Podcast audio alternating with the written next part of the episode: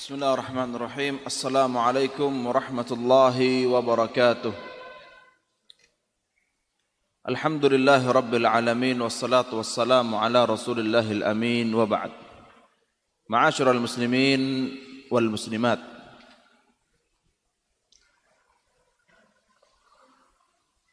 hendaknya kita meningkatkan keimanan kita membaguskan tauhid kita kepada Allah Subhanahu wa taala. Kata Syekh Saleh bin Abdul Aziz Sindi, cara menyempurnakan akidah adalah dengan berbuat yang wajib dan berbuat uh, menyempurnakan ada cara menyempurnakan yang wajib, yang kedua menyempurnakan yang sunnah. Menyempurnakan yang wajib terbagi menjadi dua. Menyempurnakan dengan cara menghilangkan yang tidak perlu dan menyempurnakan yang wajib. Yang kedua adalah dengan melakukan yang perlu. At-tahqiq tahqiqut tauhid al-wajib terbagi menjadi dua, at-tasfiyah wa takmil. At-tasfiyah yaitu dihilangkan yang tidak perlu. Yang tidak perlu yang pertama yang wajib adalah apa? Asyirkul asgar, syirik kecil. Kemudian yang kedua bid'ah. Yang ketiga terus menerus dalam bermaksiat. Adapun melengkapi tauhid dengan yang wajib dengan menyempurnakannya yaitu dengan berbuat amalan-amalan yang Allah dan Rasulnya wajibkan. Salat, puasa, salat yang wajib, puasa yang wajib, zakat yang wajib. Kemudian ada juga tah tahqiqut tauhid al-mustahab. Menyempurnakan tauhid yang sifatnya dianjurkan. Itu juga terbagi menjadi dua kata Syekh Saleh bin Abdul Aziz Sindi. Terbagi menjadi dua. Yang satu dengan menghilangkan yang tidak perlu, yang satu lagi dengan melakukan yang perlu. Menghilangkan yang tidak perlu, yang sifatnya adalah mustahab agar iman ini sempurna adalah pertama meninggalkan yang makruh yang kedua meninggalkan fudulul mubahat. Banyak berbuat yang mubah. Majelas, omong-omongan boleh. Tapi ketika terlalu banyak, maka ini melalaikan. Eh. Kemudian juga meninggalkan yang mustabahat, yang subhat yang tidak jelas ini boleh atau tidak, maka orang muslim hendaknya berhati-hati. Tidak melakukan ibadah kecuali ada contohnya dari Rasulullah sallallahu alaihi wasallam. Kemudian menyempurnakan tauhid yang mustahab, yang sunnah, yang untuk dilakukan adalah dengan melaksanakan ibadah-ibadah yang sunnah, salat sunnah, puasa sunnah, sedekah sunnah, Wallahu a'lam bissawab. Naam. Dan pembahasan ini beliau sampaikan dalam bab dari kitab Tauhid, man haqqaqa tauhid dakhala al-jannata bighairi hisab. Dan buku yang sangat bagus yang dituliskan dari kajiannya Syekh Saleh bin Abdul Aziz Sindi. Naam. Ma'asyiral muslimin wal muslimat. Pembahasan kita saat ini ada di bab adabu qada'il hajah. Adab buang hajat. Hadis pertama yang disampaikan oleh Syekhul Islam Ibnu Hajar Al-Asqalani. Ketika kita belajar hadis dan kita sebutkan Syekhul Islam, siapa yang kita maksud? Ibnu Hajar Al-Asqalani. Naam. Ibnu Hajar Al-Asqalani menyebutkan hadis yang pertama diriwayatkan dari Anas ibn Malik radhiyallahu anhu qal kana Rasulullah sallallahu alaihi wasallam idza dakhala al-khala wada'a khatamahu akhrajahu al-arba'ah wa huwa ma'lul dari Anas radhiyallahu anhu dia berkata bahwasanya Rasulullah sallallahu alaihi wasallam apabila masuk ke tempat untuk buang hajat beliau melepas cincinnya dan kita tahu bahwa cincin Rasulullah sallallahu alaihi wasallam itu ada tulisan Muhammadun Rasulullah. Dari atas ada riwayat dari atas ke bawah, ada riwayat dari bawah ke atas tulisannya. Dan kata dan Rasulullah sallallahu alaihi wasallam dulu melarang sahabatnya agar tidak punya cincin dengan tulisan Muhammadun Rasulullah karena itu kekhususan Rasulullah. Adapun setelah wafatnya Rasulullah yang lebih tepat adalah boleh memiliki cincin dengan tulisan Muhammadun Rasulullah. Karena kekhususan itu telah tidak ada. Dulu kekhususannya apa? Nabi untuk ngirim surat, beliau tidak bisa nulis, tidak bisa tanda tangan. Maka tanda tangan beliau stempelnya menggunakan cincin beliau sallallahu alaihi wasallam. Naam.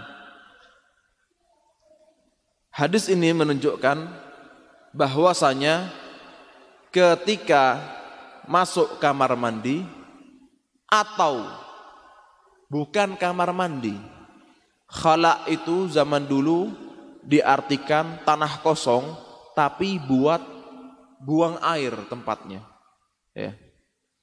Ketika misalnya berarti antum berada di suatu tempat ada ruangan terbuka untuk buang air, maka cincinnya dibuka dulu. Lagi ngetril di gunung ada tempat untuk buang air. Cincinnya kalau ada tulisan zikirnya dibuka dulu. Tidak mesti kamar mandi. Ya. Kemudian kalau masuk tempat untuk buang air, contoh misalnya sungai, tapi antum tahu ini sungai bagian ini itu bukan buat sekedar air mengalir bukan. Ini tempatnya orang buang hajat, bagian di sungai. Antum mau ke sana hanya untuk mengambil sesuatu, maka boleh. Dalam hadis disebutkan dommahu. Nabi masuk dan dommahu. Apa me, uh, dipegang. Jadi tidak kelihatan langsung. Tidak kelihatan langsung. Misalnya antum sungai masuk ke sungai ada tempatnya buang hajat kemudian kalau cuman mau ngambil sesuatu misalnya ya ditutup cincinnya itu ditutup ya atau kalau butuh ngambil bisa pakai tangan kiri, cincin di tangan kanan, tangan kanan masukkan saku. Ya. Kemudian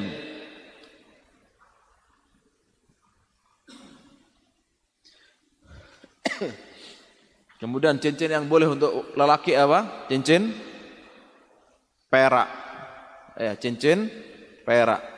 Besi juga boleh. Yang tidak boleh emas. Nah. Dan wallahu a'lam Syekh Shalal Al-Fauzan menyebutkan fatwa yang dilarang itu zahab bukan emas. Emas itu bahasa Arab, Pak. Artinya emas putih. Almas. Bahasa Arabnya emas putih itu almas. Sedangkan yang dilarang di hadis itu zahab. Kata Syekh Shalal Al-Fauzan, emas putih buat laki hukumnya halal. Yang haram zahab, emas kuning.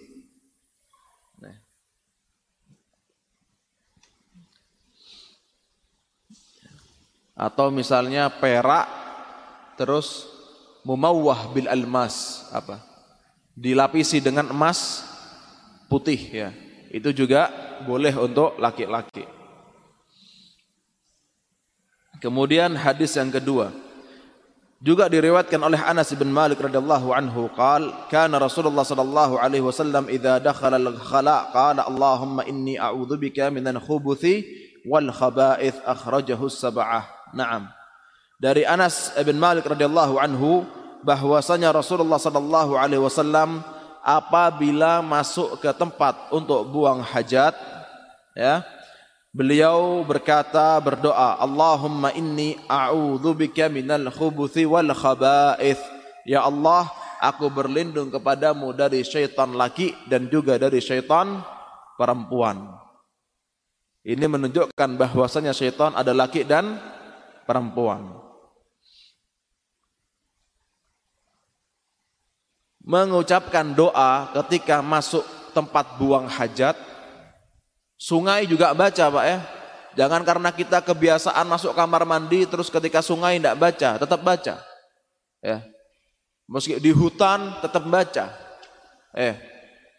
Dari zaman dulu tidak ada kamar mandi. Disebutkan Rasulullah ke khala, khala itu tanah tanah tanah lapang. Ya.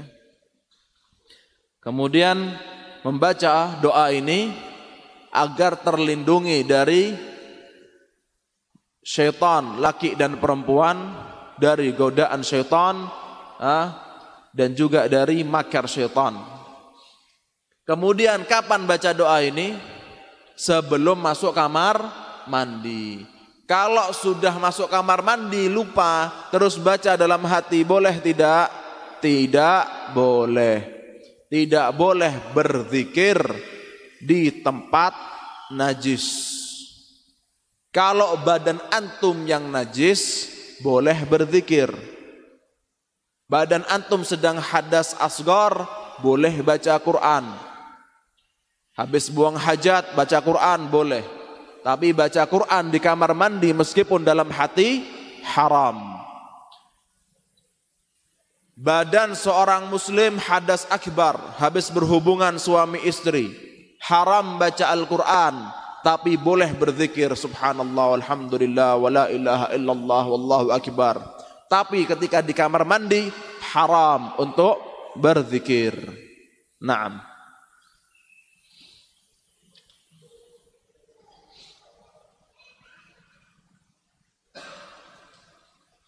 Al-khubuth kata Syekh Abdul Qadir Syaibatul Hamad adalah jamak setan laki-laki yang banyak.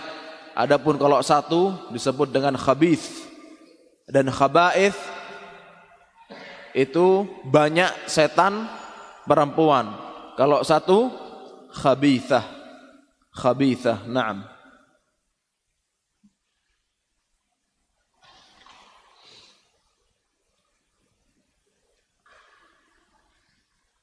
Kemudian uh, ada hadis lain dari jalan Abdul Aziz ibn al-Mukhtar an Abdul Aziz ibn Suhaib bilafzil amr dengan kata perintah idza dakhaltumul khala faqulu. Apabila kalian masuk tempat untuk buang hajat maka ucapkanlah berdoalah bismillah a'udzu billahi minal khubuthi wal khaba'ith. Bedanya apa? Bismillah. Hadis tadi tidak pakai bismillah. Maka dua hadis ini digabungkan menjadi bismillah Allahumma inni a'udzu bika minal khubuthi wal khaba'ith. Dan hadis dengan lafaz bismillah ini disebutkan sesuai dengan syarat Imam Muslim. Tidak diriwayatkan oleh Imam Muslim tapi kekuatannya sesuai dengan syarat sahihnya Imam Muslim rahimahullahu taala. Naam.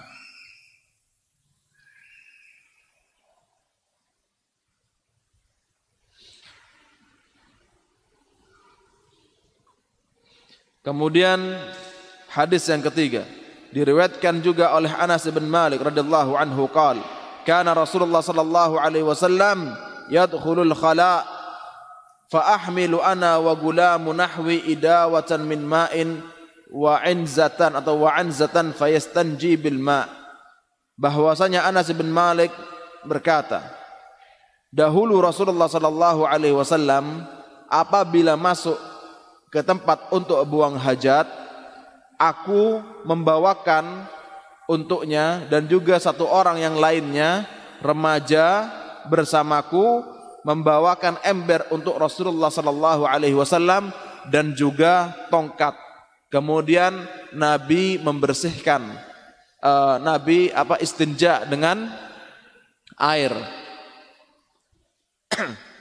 Kita alhamdulillah dimudahkan sudah sampai ada shower sampai di Arab sekarang itu Pak tidak ada bak mandi. Makanya orang haji kalau datang ke ke Arab bawa gayung dari sini. Ya, karena tidak biasa pakai shower. Dulu di Arab kurang-kurang air, saya empat tahun di Arab tidak pernah pakai gayung. Shower terus mandinya. Eh. Dan Nabi Shallallahu Alaihi Wasallam selalu dibantu oleh Anas bin Malik. Anas bin Malik adalah pembantu Rasulullah Sallallahu Alaihi Wasallam. Eh. Dan selama Anas bin Malik membantu Rasulullah, beliau mengatakan, Nabi tidak pernah memarahiku. Ketika aku sudah melakukan yang tidak beliau inginkan, beliau pun tidak memarahiku. Ya. Menunjukkan begitu agungnya akhlak Nabi Muhammad sallallahu alaihi wasallam yang ketika Aisyah ditanya, "Bagaimana akhlaknya Rasulullah?" Apa kata Nabi Muhammad? Apa kata Aisyah? Khuluquhul Quran, akhlaknya Al-Quran, subhanallah. Naam. Kemudian di sini ada tongkat. Apa gunanya tongkat? Disebutkan gunanya tongkat. Anas bin Malik itu bawa tongkat untuk Rasulullah untuk jadi penghalang agar ketika Rasulullah sudah sampai ke tempat untuk buang hajat padang pasir pak eh, kemudian ada tongkat untuk menutupi pandangan orang ke Rasulullah sallallahu alaihi wasallam. Naam.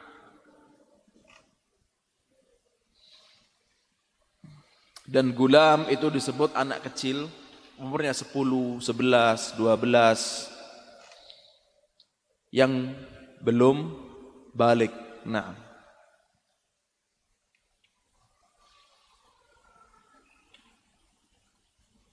Kemudian juga kita pahami dari hadis ini bahwasanya anak kecil boleh membawakan air untuk bersuci. Karena anak kecil ini punya hukum sendiri. Anak kecil jadi imam, boleh tidak? Boleh. Dengan syarat makmumnya semuanya ridho. Kalau makmumnya tidak ridho, anak kecil tidak boleh jadi imam. Dengan syarat anak kecil diperhatikan buang airnya betul atau tidak, wuduknya betul atau tidak. Bukan cuma bacaannya yang enak, wuduknya betul atau tidak buang hajatnya betul, bersucinya betul atau tidak. Betul-betul dia sudah tahu. Ya. Anak kecil punya hukum khusus. Anak kecil tidak boleh bertransaksi. Kita minjem ke anak SD uang seribu rupiah, boleh tidak? Boleh. Anak kecil punya uang 200 ribu, kelas 1 SD, kita pinjam 200 ribu, boleh tidak? Haram. Kenapa? Anak kecilnya tidak biasa bertransaksi dengan uang 200 ribu. Ya. Anak kecil bawakan air untuk bersuci. Boleh tidak? Boleh. Ya. Nabi Wasallam dibantu sama anak kecil untuk buang hajat. Berarti anak kecil boleh membawakan air untuk buang hajat. Ya. Ada permasalahan misalnya, ada satu air, ada satu air, ditungguin sama dua orang. Anak kecil bilang, ini airnya kena najis. Yang besar bilang tidak kena najis. Kita percaya, kita percaya siapa? Hah? Orang besar. Ya. Tapi kalau misalnya ada anak kecil yang sudah tamyiz, sudah berakal, hanya satu orang. Kita mau pakai air. Anak kecilnya bilang, tadi ada yang buang air di sini. Kita percaya atau tidak? Kita boleh percayai. Nah, Selama dia masih apa sudah tamyiz, sudah bisa membedakan, umurnya sudah tujuh tahun, 8 tahun, ya. Tapi kalau tiga tahun jangan dianggap. Nanti antum pergi dianya ketawa. Ya. Baik. Hadis yang keempat dari Mughirah ibn Syu'bah radhiyallahu anhu qala qala Rasulullah sallallahu alaihi wasallam khudhil khudhil idawah. Fantalaqa hatta tarawa anni faqada hajatahu muttafaqun alaih dari Mughirah bin Syu'bah radhiyallahu anhu beliau berkata bahwasanya Nabi Muhammad sallallahu alaihi wasallam berkata khudhil idawah ambilkan air. Kemudian Nabi pergi dan uh, menutupi dirinya kemudian beliau buang hajat. Ini menunjukkan kalau misalnya buang hajat harus di tempat yang tidak terlihat oleh orang lain dan ditutupi. Ada kemungkinan orang lain bisa melihat maka ditutupi. Ya. Buang air di sungai boleh tidak? Boleh. Tapi ditutupi. Jangan ketokan kabeh, apalagi di kampung-kampung. Eh?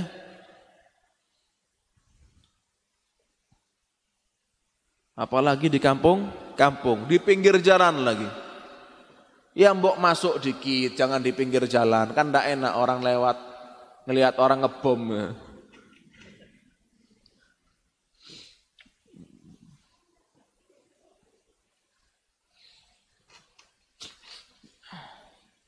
Kemudian, wah ini menjelaskan yang tadi, hadis yang kelima.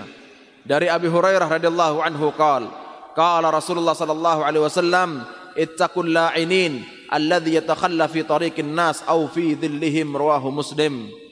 Kata kata Abu Hurairah, Nabi sallallahu alaihi wasallam bersabda, Berhati-hatilah kalian dari orang-orang yang melaknat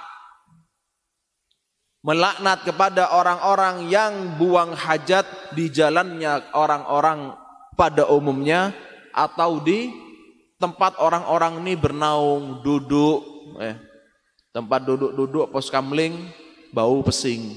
Eh. Dan kata Nabi, ittaqu alla'inin.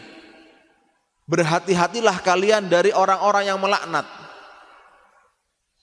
Kata ulama, hadis ini menunjukkan halal hukumnya boleh hukumnya melaknat orang yang kencing atau buang air besar di tempat umum. Eh. Kata Syekh Abdul Qadir Syaibatul Hamad mendoakan keburukan untuk orang yang telah berbuat buruk di fasilitas umum hukumnya halal ya.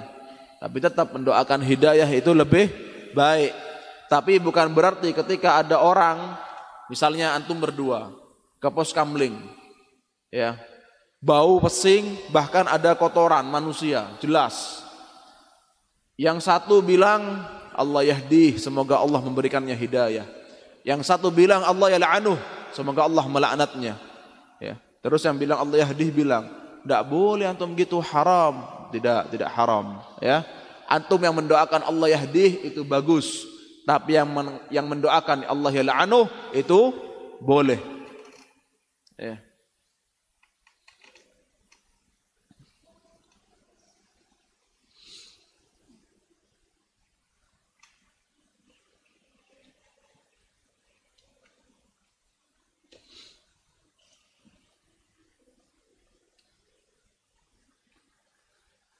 Dari hadis ini kita pahami bahwasanya haram hukumnya buang hajat di jalan manusia.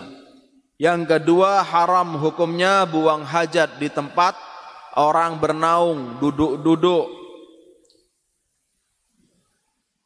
Dan bahwasanya yang mendoakan keburukan bagi orang yang uh, mengganggu fasilitas umum itu hukumnya boleh. Jadi Islam kan adil. Eh. Islam adil. Ya. Anda memaafkan, mendoakan kebaikan itu bagus. Anda tidak memaafkan, mendoakan keburukan itu boleh. Karena memang Anda terzolimi, kan gitu. Sama kayak orang kalau misalnya dibunuh keluarganya. Wa anta'fu khairul lakum. Kalau kalian memaafkan lebih baik. Minta kisos boleh. Memaafkan dari kisos hanya minta diat juga boleh. Eh. Jadi manusia yang terdolimi keluarganya dibunuh sampai dia punya tiga hak. Hak balas bunuh atau hak bayar diat 100 unta sekitar 2 miliar atau dia juga kalau mau memaafkan Allah persilahkan. Ya. Sama juga orang mendolimi fasilitas umum. Antum mau make, antum mendoakan baginya hidayah, boleh, bagus, antum mendoakan keburukan baginya? Boleh. Eh. Ada toko kemalingan. Kemudian yang punya toko mendoakan keburukan. Eh. Jangan dilarang. Anda nasihati ya boleh. Tapi jangan bilang tidak boleh. Jangan bilang haram atau tidak boleh. Tidak hak dia. Ya antum tidak ikut kemakan duitnya. Tidak dia ya kan nah Kemudian hadis yang keenam dari Abu Dawud an Muad radhiyallahu anhu wal mawarid wa lafdhuhu ittaqu al mula'in al-thalathah al-barrazu fil mawarid wa qari'ati at-tariq wa dhill wa li Ahmad an Ibn Abbas aw naqa' aw naqa' ma'in wa fiha du'af na'am dari hadis yang diriwayatkan oleh Abu Dawud dari Muadz bin Jabal radhiyallahu anhu menyebutkan tentang mawarid. Mawarid itu tempat keluarnya air, sumber air. Ittaqu al-mula'in ats-tsalatsah. Jauhilah laknat dari tiga hal. Jauhilah laknat dari tiga hal. Yang pertama al-barrazu fil mawarid. Orang yang buang air besar di sumber air, di mata air. Wa qari'atit tariq di jalan. Tempatnya orang jalan. Qari'atit Torik ini lebih ke tengah jalan. Bukan pinggir jalan tapi tengah jalan. Wadzil, tempat orang bernaung.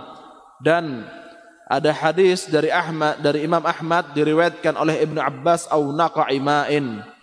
Naqa'imain artinya genangan air. Nah. Dan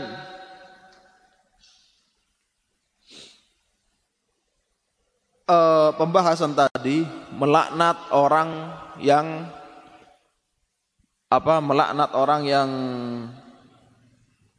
buang air mengganggu fasilitas kaum muslimin itu boleh dan juga Nabi Shallallahu Alaihi Wasallam pernah mendoakan laknat bagi orang-orang yang mengganggu fasilitas umum.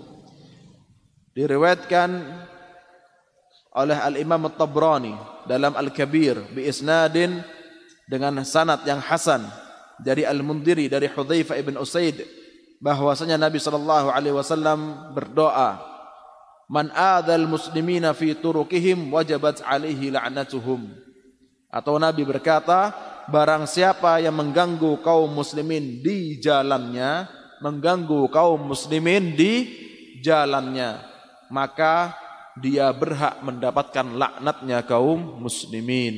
Ya. Sama juga duduk di tempatnya orang jalan. Hukumnya ya tidak boleh.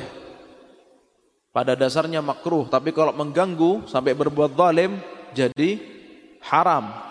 Ya, ada yang terzalimi maka jadi haram. Apalagi kadang di pinggir jalan ada apa itu? Motor-motor tapi sampai ke tengah, apa parkir sampai ke tengah.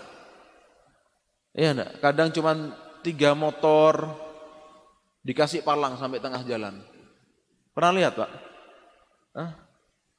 Saya minggu lalu pulang dari sini kaget di tengah jalan. Apa bingung? Maksudnya apa? Cuma ada motor tiga, mending seratus kelihatannya. Tiga dikasih palang.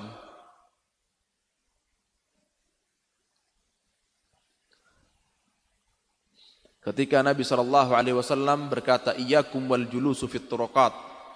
Janganlah kalian duduk di jalannya kaum muslimin. Intinya jangan kalian menutupi jalannya kaum muslimin. Sahabat-sahabat yang diingatkan oleh Rasulullah berkata, "Ya Rasulullah, malana min majalisina bud." Kita tidak punya tempat lain ya Rasulullah. Kata Nabi, kalau kamu duduk di sini, jalankan hak-haknya orang yang lewat jangan tutup jalan mereka, jangan pandangi yang bukan mahram. Kalau mereka salam jawab salamnya. Nah.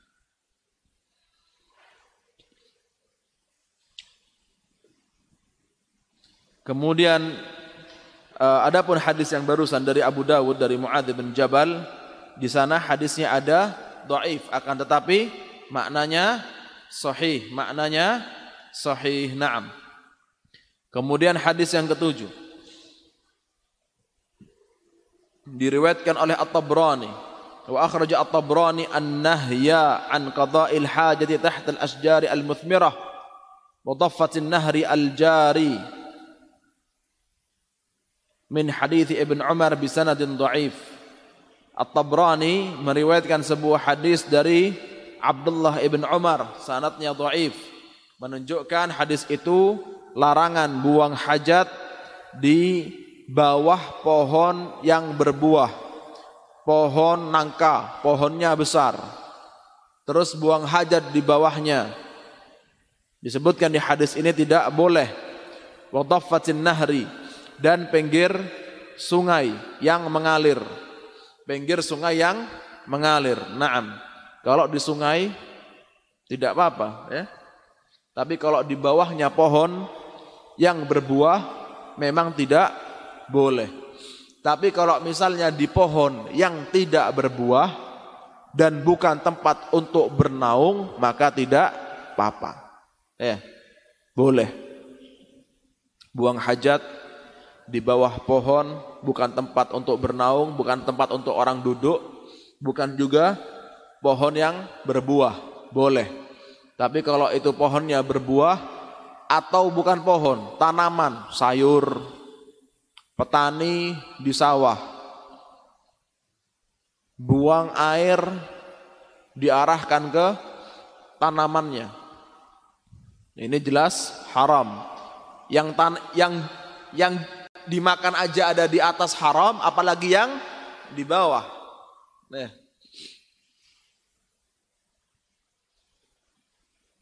Nah, kemudian hadis yang ke-8. Wa an Jabir radhiyallahu anhu qala qala Rasulullah sallallahu alaihi wasallam Idza tagawwata ar-rajulan falyatawara kullu wahidin minhuma an wa la yatahaddatha fa inna Allah yamkutu ala dhalik. Rawahu Ahmad wa sahahu Ibnu Sakan wa Ibnu Al-Qattan wa huwa ma'lul. Hadis yang disahihkan oleh sebagian ulama tapi juga tidak disahihkan oleh sebagian ulama karena ada illah. Yaitu hadis yang diriwayatkan oleh Jabir radhiyallahu anhu.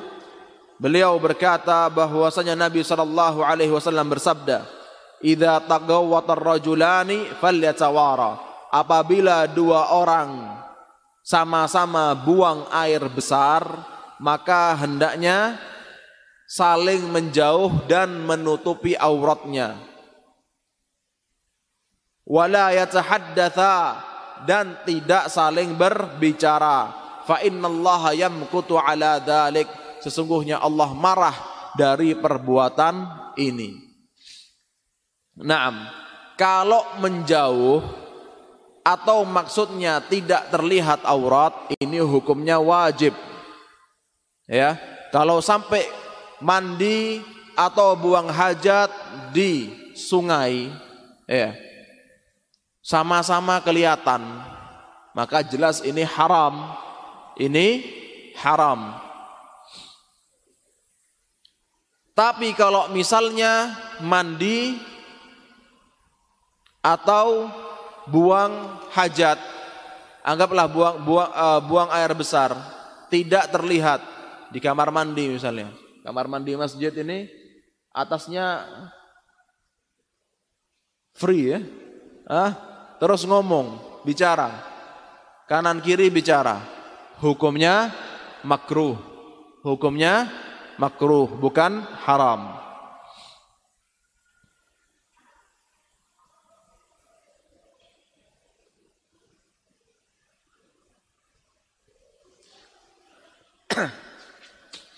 Dan ini yang perlu banyak diingatkan dari warga kita.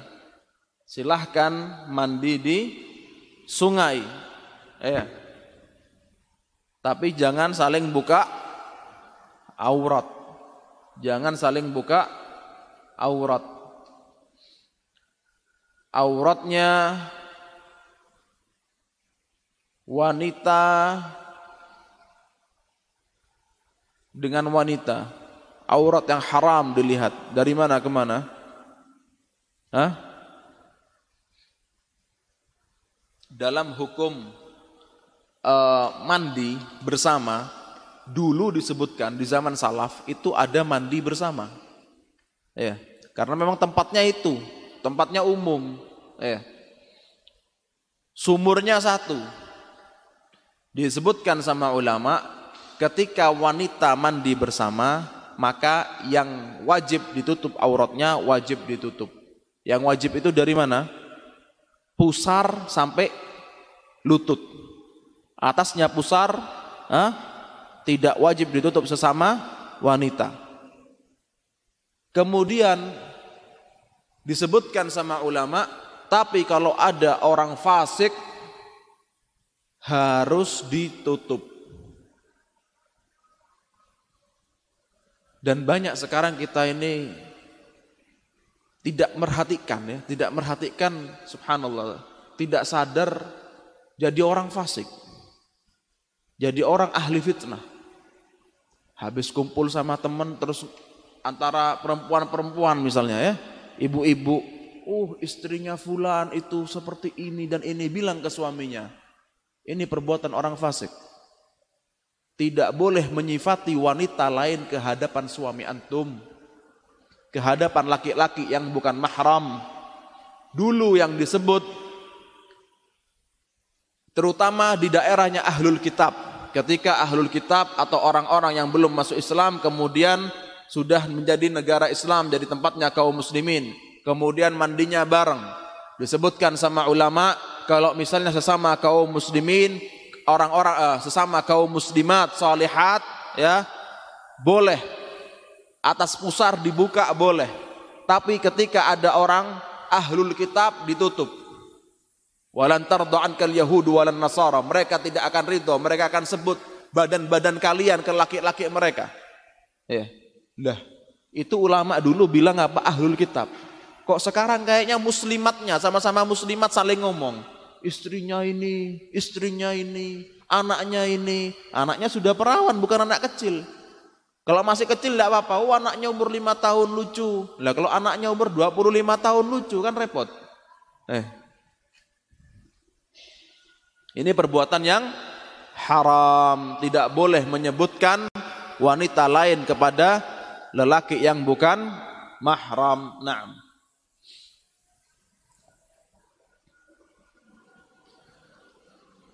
Kemudian hadis yang kesembilan.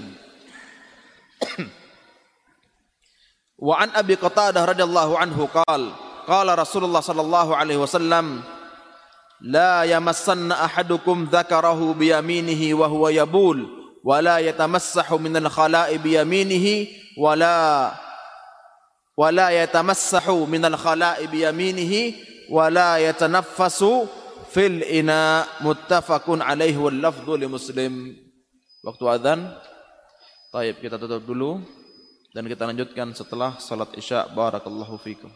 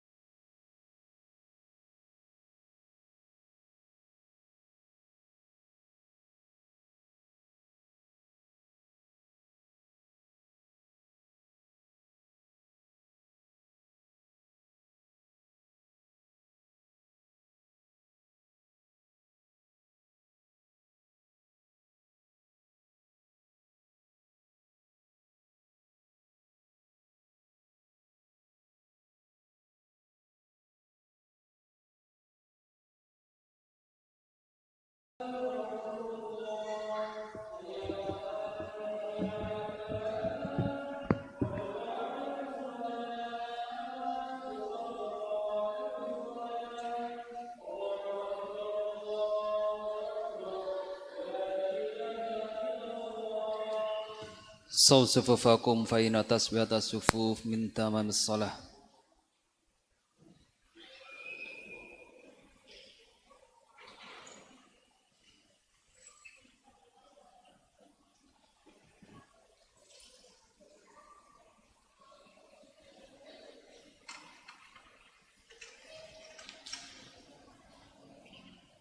الله أكبر.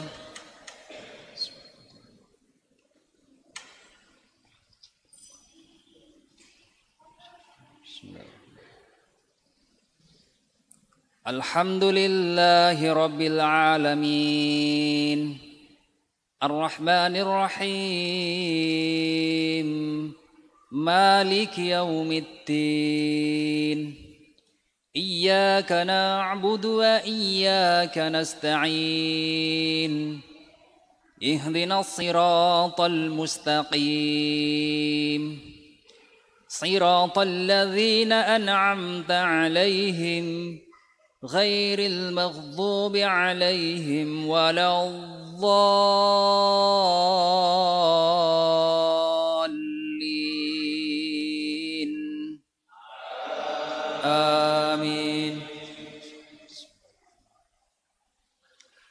عبس وتولى أن جاءه الأعمى وما يدريك لعله يزكى أو يذكر فتنفعه الذكرى أما من استغنى فأنت له تصدى وما عليك ألا يزكى وأما من جاءك يسعى وهو يخشى فأنت عنه تلهى كلا إنها تذكرة فمن شاء ذكره في صحف مكرمة مرفوعة مطهرة بأيدي سفرة كرام بررة قتل الإنسان ما أكفره من أي شيء خلقه من نطفة خلقه فقدره ثم السبيل يسره ثم أماته فأقبره. ثم إذا شاء أنشره كلا لما يقض ما أمره فلينظر الإنسان إلى طعامه أنا صببنا الماء صبا ثم شققنا الأرض شقا فأنبتنا فيها حبا وعنبا وقضبا وزيتونا ونحلا وحدائق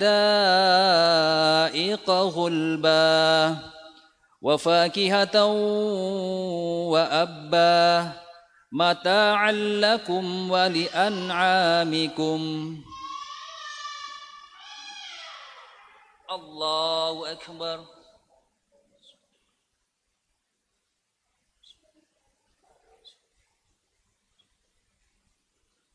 سمع الله لمن حمده.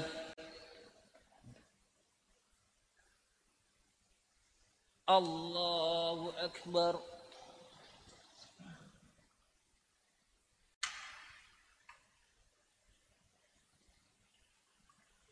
الله أكبر.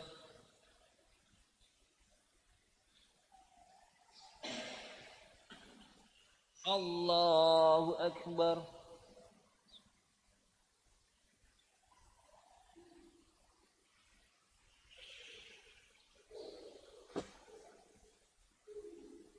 الله أكبر.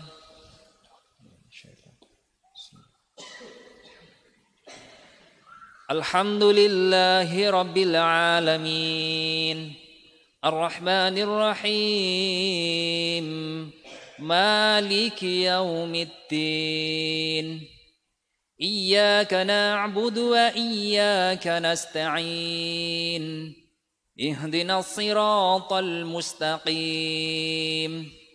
صراط الذين أنعمت عليهم غير المغضوب عليهم ولا الضالين.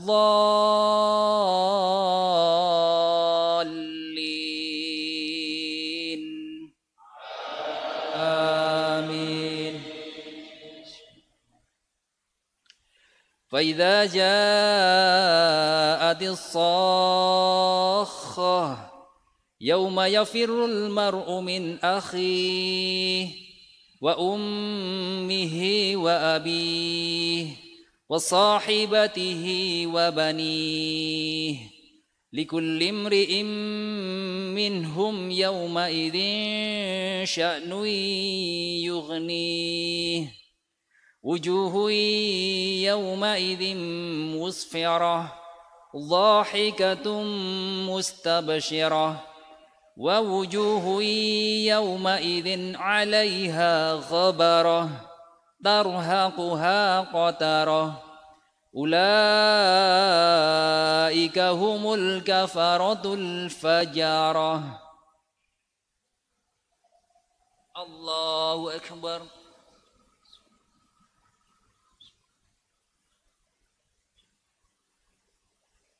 سمع الله لمن حمده.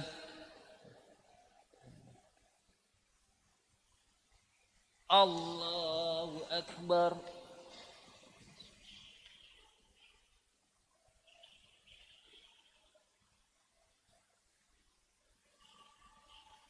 الله أكبر.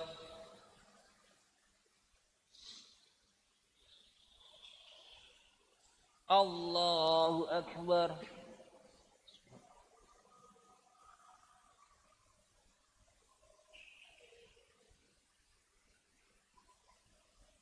Allahu Ekber.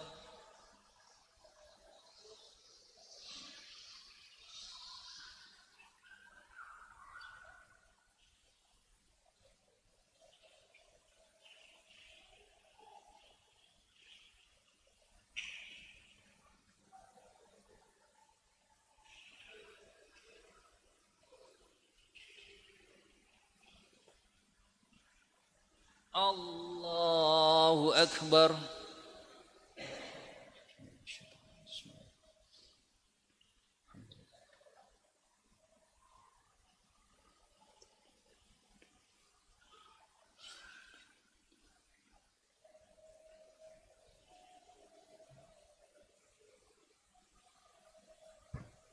الله أكبر.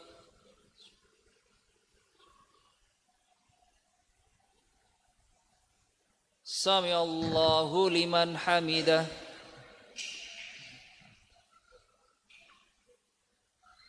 الله أكبر.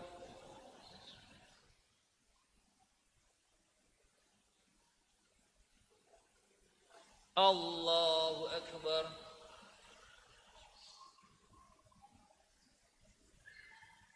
الله أكبر.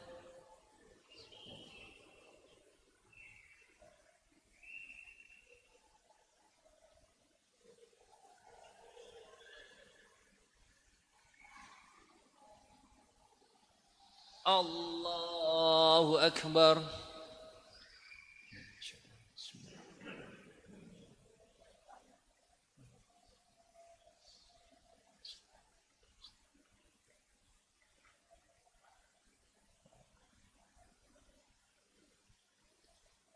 الله أكبر.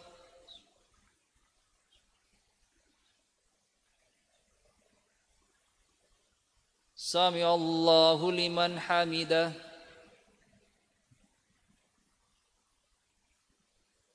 الله أكبر.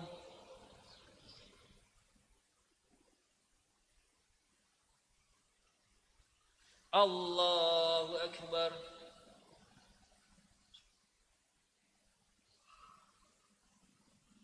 الله أكبر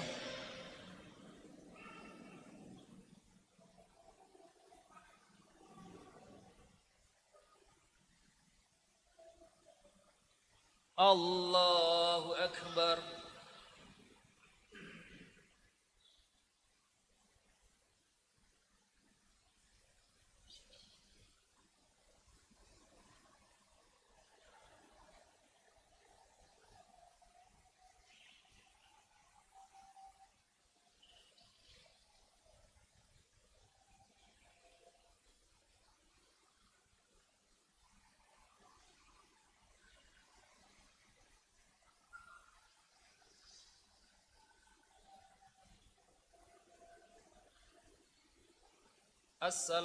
عليكم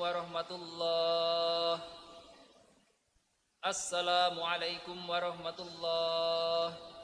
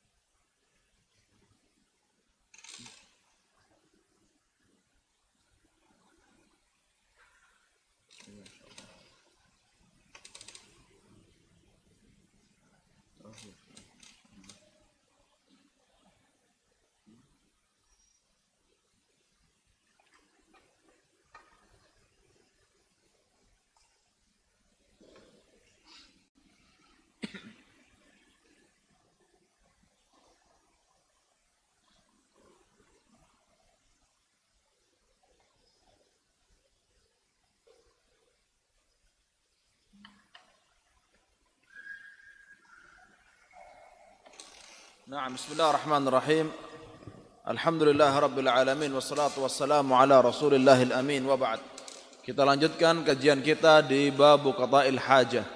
Adab dan tata cara fikih buang hajat. Kita sampai ke hadis yang ke-9. Diriwayatkan dari Abi Qatadah radhiyallahu anhu qala Qala Rasulullah sallallahu alaihi wasallam, Nabi sallallahu alaihi wasallam bersabda, "La yamassanna ahadukum dzakarahu biyaminih wa huwa yabul."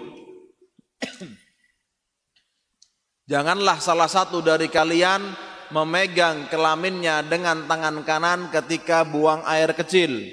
Wala yatamassahu minal khala'i biyaminihi dan juga jangan membersihkan lubang dubur dengan tangan kanan akramakumullah. Semoga Allah memuliakan antum. Wala yatanaffasu fil ina. Dan jangan juga nafas atau nyebul ketika minum. Hadis ini muttafaqun alaihi wal lafdhu li muslim. Diriwayatkan oleh Bukhari Muslim. Dan lafadznya adalah lafadz Imam Muslim. Eh. muttafaqun alaih lafadznya menggunakan lafadz Imam Muslim. Na'am Pernah saya sampaikan kalau hadis sama artinya, sama semuanya, kemudian pilih lafat mana? Lafat Bukhari atau lafat Muslim? Lafat Muslim, na'am. Karena Imam Muslim meriwayatkan hadis sesuai dengan yang didengar. Kalau Imam Bukhari terkadang tidak sesuai dengan yang didengar tapi maknanya sama. Maka dari segi lafadznya lebih bagus adalah lafadz Imam Muslim rahimahullahu taala. Naam. Berarti dari hadis ini kita pahami bahwasanya ketika buang air kecil tidak boleh memegang kelamin dengan tangan kanan. Ya. Bolehnya dengan tangan kiri. Kemudian kalau misalnya istijmar, menggunakan batu, tisu, dan harus memegang kelamin, maka pegang dengan tangan kiri. Tisunya dengan tangan kanan dan tidak menyentuh kelamin. Hukumnya menyentuh kelamin dengan tangan kanan makruh bukan haram. Makruh bukan haram. Naam.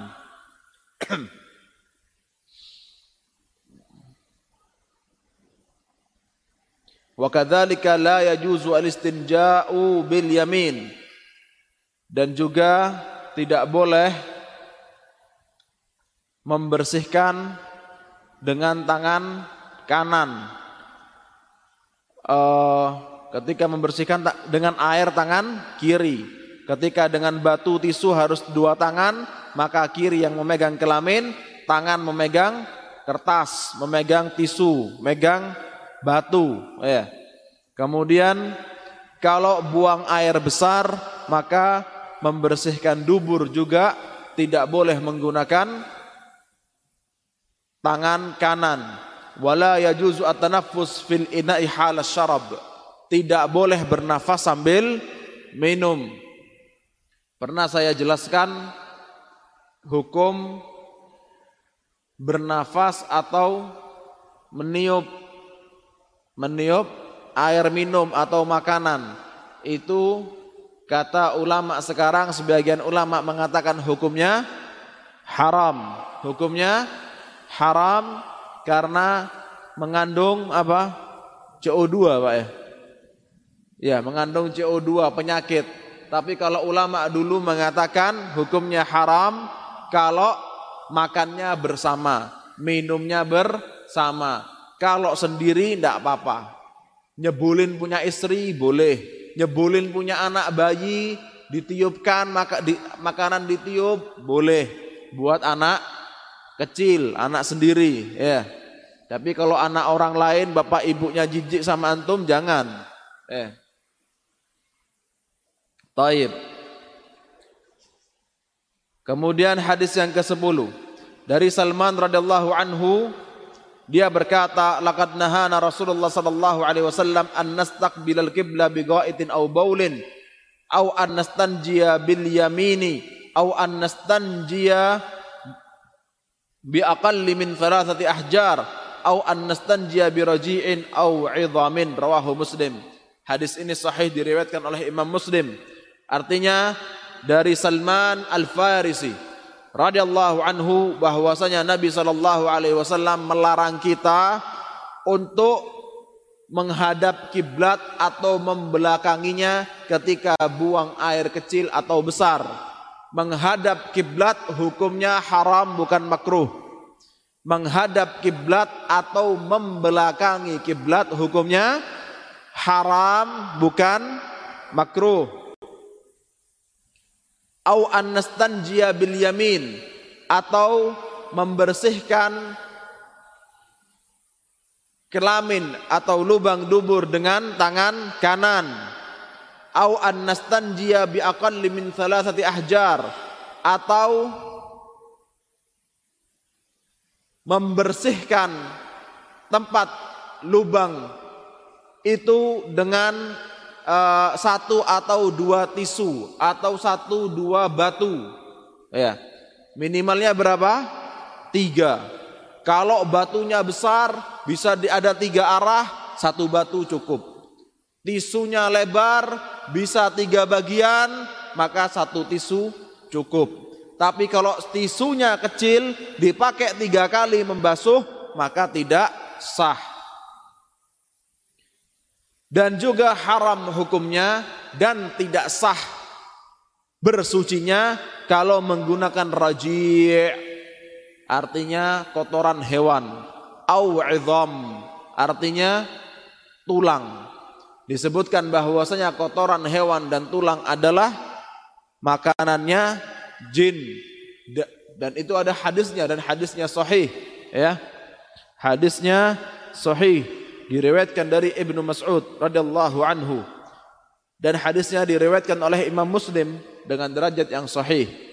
Kalau tulang dan kotoran hewan adalah makanan jin ya. Dan Nabi sallallahu alaihi wasallam mengatakan bahwasanya ar-rauth atau ar-raji wal 'idham la yutahhiran. Dua hal ini tidak bisa menyucikan ya tidak bisa menyucikan. Naam. Kita sudah bahas tentang istinja dan istijmar menggunakan tiga batu. Ya. Paling sedikit. Tidak boleh kurang dari itu. Nah jadi menghadap kiblat atau membelakanginya hukumnya apa haram, bukan makruh. Kalau menghadap Baitul Maqdis atau membelakanginya, hukumnya makruh. Kalau menghadap dan membelakangi matahari dan bulan, hukumnya makruh. Bedakan Pak ya. Pertama, Ka'bah. Kedua, matahari dan bulan. Ketiga, Baitul Maqdis. Yang haram hanya satu, kiblat Ka'bah. Menghadap kiblat atau membelakanginya haram. Adapun matahari, bulan dan Baitul Maqdis yang di uh, Al-Quds, Filistin, ini hukumnya makruh. Makruh. Yang haram itu ke mana? Kiblat. Ya. Kemudian kalau misalnya di tempat lapang di tempat lapang ya harus ditutupi. Kalau misalnya menghadap ke kiblat atau membelakanginya. Jaraknya satu setengah meter. Tidak boleh dua meter. Tidak boleh. Harus satu setengah meter. Satu meter boleh. Setengah meter boleh. Ya. Satu senti jempalik ya. Taib uh,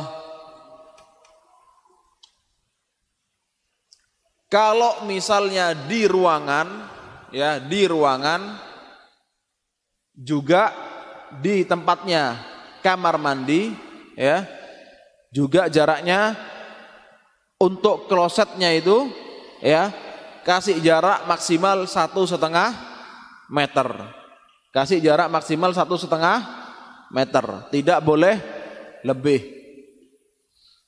Ada ulama mengatakan itu hanya untuk di tempat terbuka satu setengah meter. Tapi kalau memang tempat khusus kamar mandi, kamar mandinya 10 meter, boleh. Ada ulama bilang seperti itu, tapi lebih tepat wallahu a'lam meskipun di toilet jaraknya satu setengah meter maksimal untuk yang menghadap atau membelakangi klosetnya itu, ya, tempat untuk buang hajatnya itu satu setengah meter.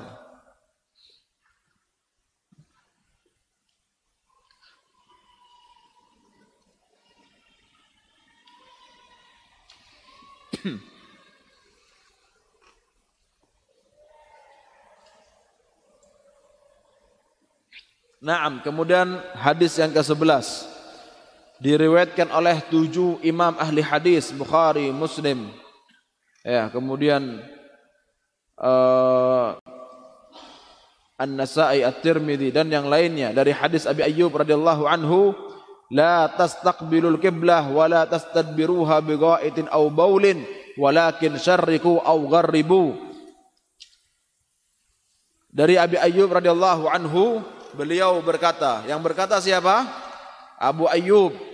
Namanya Khalid ibn Zaid ibn Kulayb al-Ansari radhiyallahu anhu. Ya. Nama kakek dia siapa? Kulayb, anjing kecil. Ya. Dulu banyak pakai nama Kalb, Kulayb, Kilab. Setelah datangnya Islam maka dilarang menggunakan nama anjing. Tapi kalau pakai nama singa, macan tutul, Hafsah, Fahad, Namir, hukumnya boleh. Naam.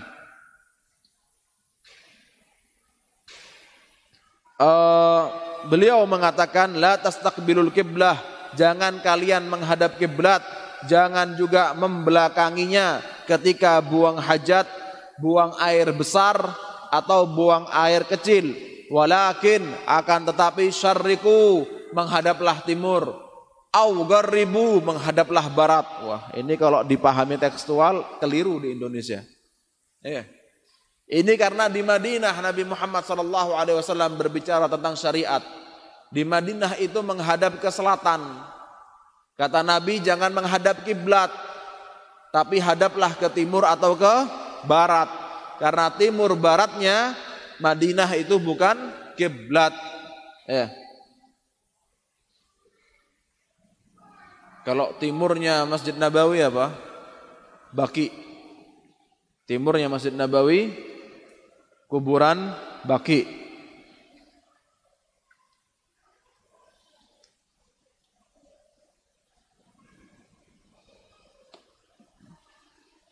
Kemudian dari hadis ini ketika ada dua pilihan untuk menghadap ya. Hadap kiblat misalnya antum di mana? Anggap di padang pasir di Madinah ya, bukan di Masjid Nabawi Pak, di padang pasir. Masjid Nabawi ada toiletnya, di padang pasir di Madinah. Ya. Mau buang air. Kalau ngadep selatan kiblat. Ngadep utara membelakangi kiblat. Maka menghadapnya ke barat atau ke timur. Berarti itu menghadap ke Baitul Maqdis. Ah, nah menghadap juga ke Baitul Maqdis atau membelakanginya dan juga menghadap ke atau membelakangi bulan dan matahari. Nah, maka ketika keadaannya seperti itu harus memilih, maka pilihlah membelakangi atau menghadap ke matahari, bukan menghadap ke kiblat. Wa an Aisyah radhiyallahu anha anna Nabi sallallahu alaihi wasallam qala man ata al-ghaid falyastatir rawahu Abu Dawud.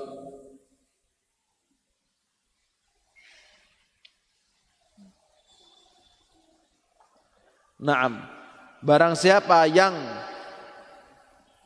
uh, mau buang air besar, hendaknya sebelumnya adalah menutup biar tidak kelihatan.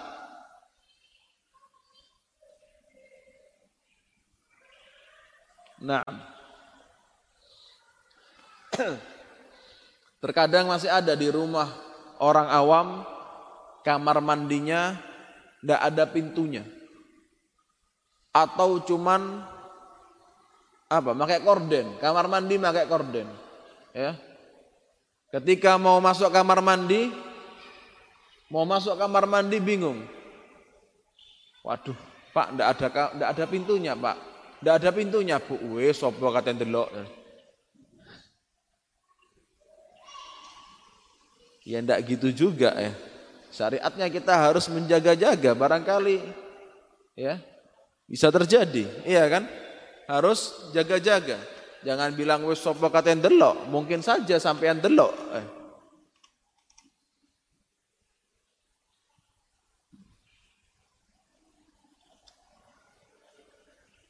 Naam, ma'asyiral muslimin. Kemudian hadis yang ke-13. Wa anha anna Nabi sallallahu alaihi wasallam kana idza kharaja minal ghaiti qal ghufranak akhrajahu al-khamsa wa sahahu Abu Hatim wal Hak. Naam. Wa sahahu Abu Hatim wal Hakim.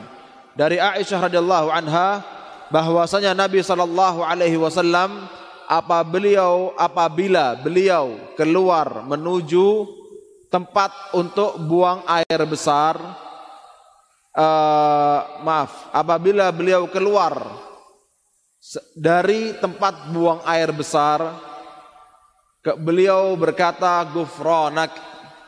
Memohon ampunan Allah Subhanahu wa taala dan ini adalah nikmat alhamdulillah kotoran dalam diri itu bisa terbuang dengan nikmat dari Allah Subhanahu wa taala. Hadis ini menunjukkan bahwasanya disunnahkan ketika keluar kamar mandi untuk membaca doa apa? Gufranak. Ya. Gufranak. Hadis ini diriwayatkan oleh At-Tirmidzi, An-Nasa'i, Ibnu Majah ya dan disahihkan oleh Abu Hatim dan juga Al-Hakim. Naam. Ada juga hadis lain menyebutkan apa? Alhamdulillahilladzi adhaba 'annil adha wa 'afani. Segala puji bagi Allah yang telah mengeluarkan kotoran dari diriku dan memberikanku kesehatan. Kalau kotorannya keluar sehat, kalau kotorannya mampet sakit.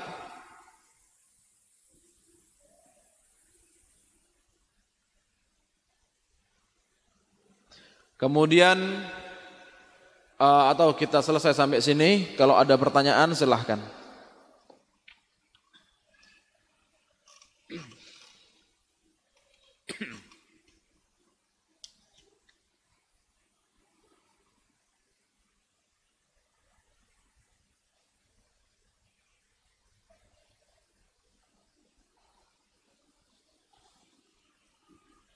Assalamualaikum Ustaz. Waalaikumsalam. Bukankah berzikir atau berdoa itu tidak boleh?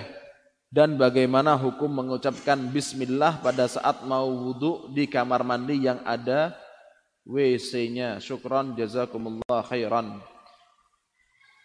Tidak boleh. Kapan baca Bismillahnya? Sebelum masuk kamar mandi. Saya sebutkan tadi Orang punya hadas boleh baca Quran tapi di tempat kamar mandi meskipun tidak ada bolongan untuk buang air besar dalam bahasa Arab mirhat meskipun tidak ada mirhat haram. Ya tidak boleh membaca Al-Qur'an di tempat buang hajat. Itu mungkin tidak ada bukan tidak ada mirhat tapi bisa untuk buang air kecil. Sama saja haram ya.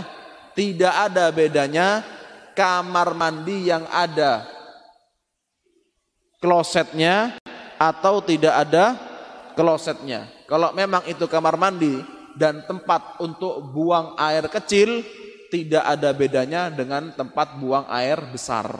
Ya, sama-sama tempat najis. Tidak boleh membaca Al-Quran, tidak boleh zikir, tidak boleh baca subhanallah, bismillah, tidak boleh baca alhamdulillah, tidak boleh baca gufronaka. Eh.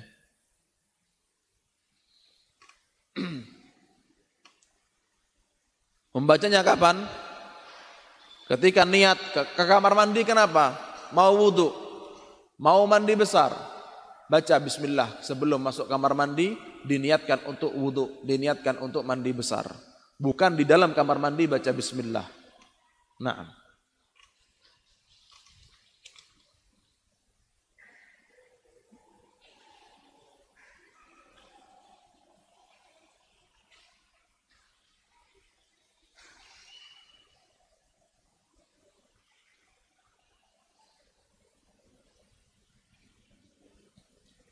Bagaimana hukumnya jika anak kecil yang tidak bersuci lalu menyentuh jamaah dewasa yang sudah bersuci?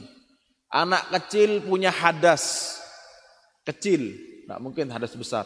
Anak kecil punya hadas kecil, buang air kecil, buang air besar. Kemudian megang orang lagi sholat. Batal tidak? Tidak. Tapi anak kecil megang najis, ngasih antum najis. Lagi sholat, batal ya. Karena syarat sahnya sholat adalah ah, bajunya suci badannya suci tempatnya suci.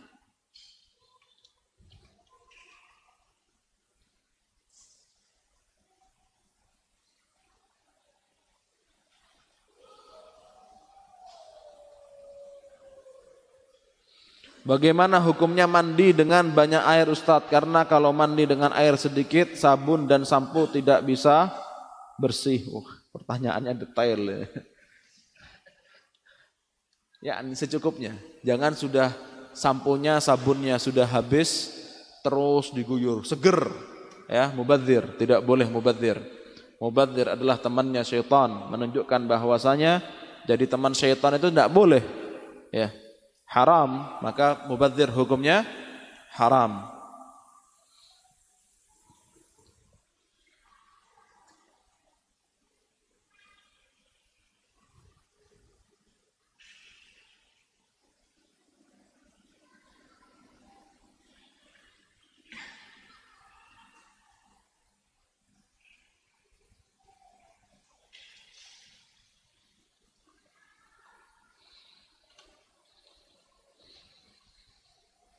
Bagaimana hukumnya ketika buang hajat di toilet tapi diganggu anak kecil? Seperti diintip dari atas, disiram dari atas, dilempar batu hingga pintu didobrak-dobrak. Otomatis yang buang hajat di dalam toilet marah, berkata-kata sampai tidak sengaja mengucapkan kalimat dikir saking kesalnya karena terganggu. Mohon penjelasannya Pak Ustaz, terima kasih. Nah, barakallahu fikum. Kalau bicara di kamar mandi hukumnya makruh. Berzikir di kamar mandi hukumnya haram.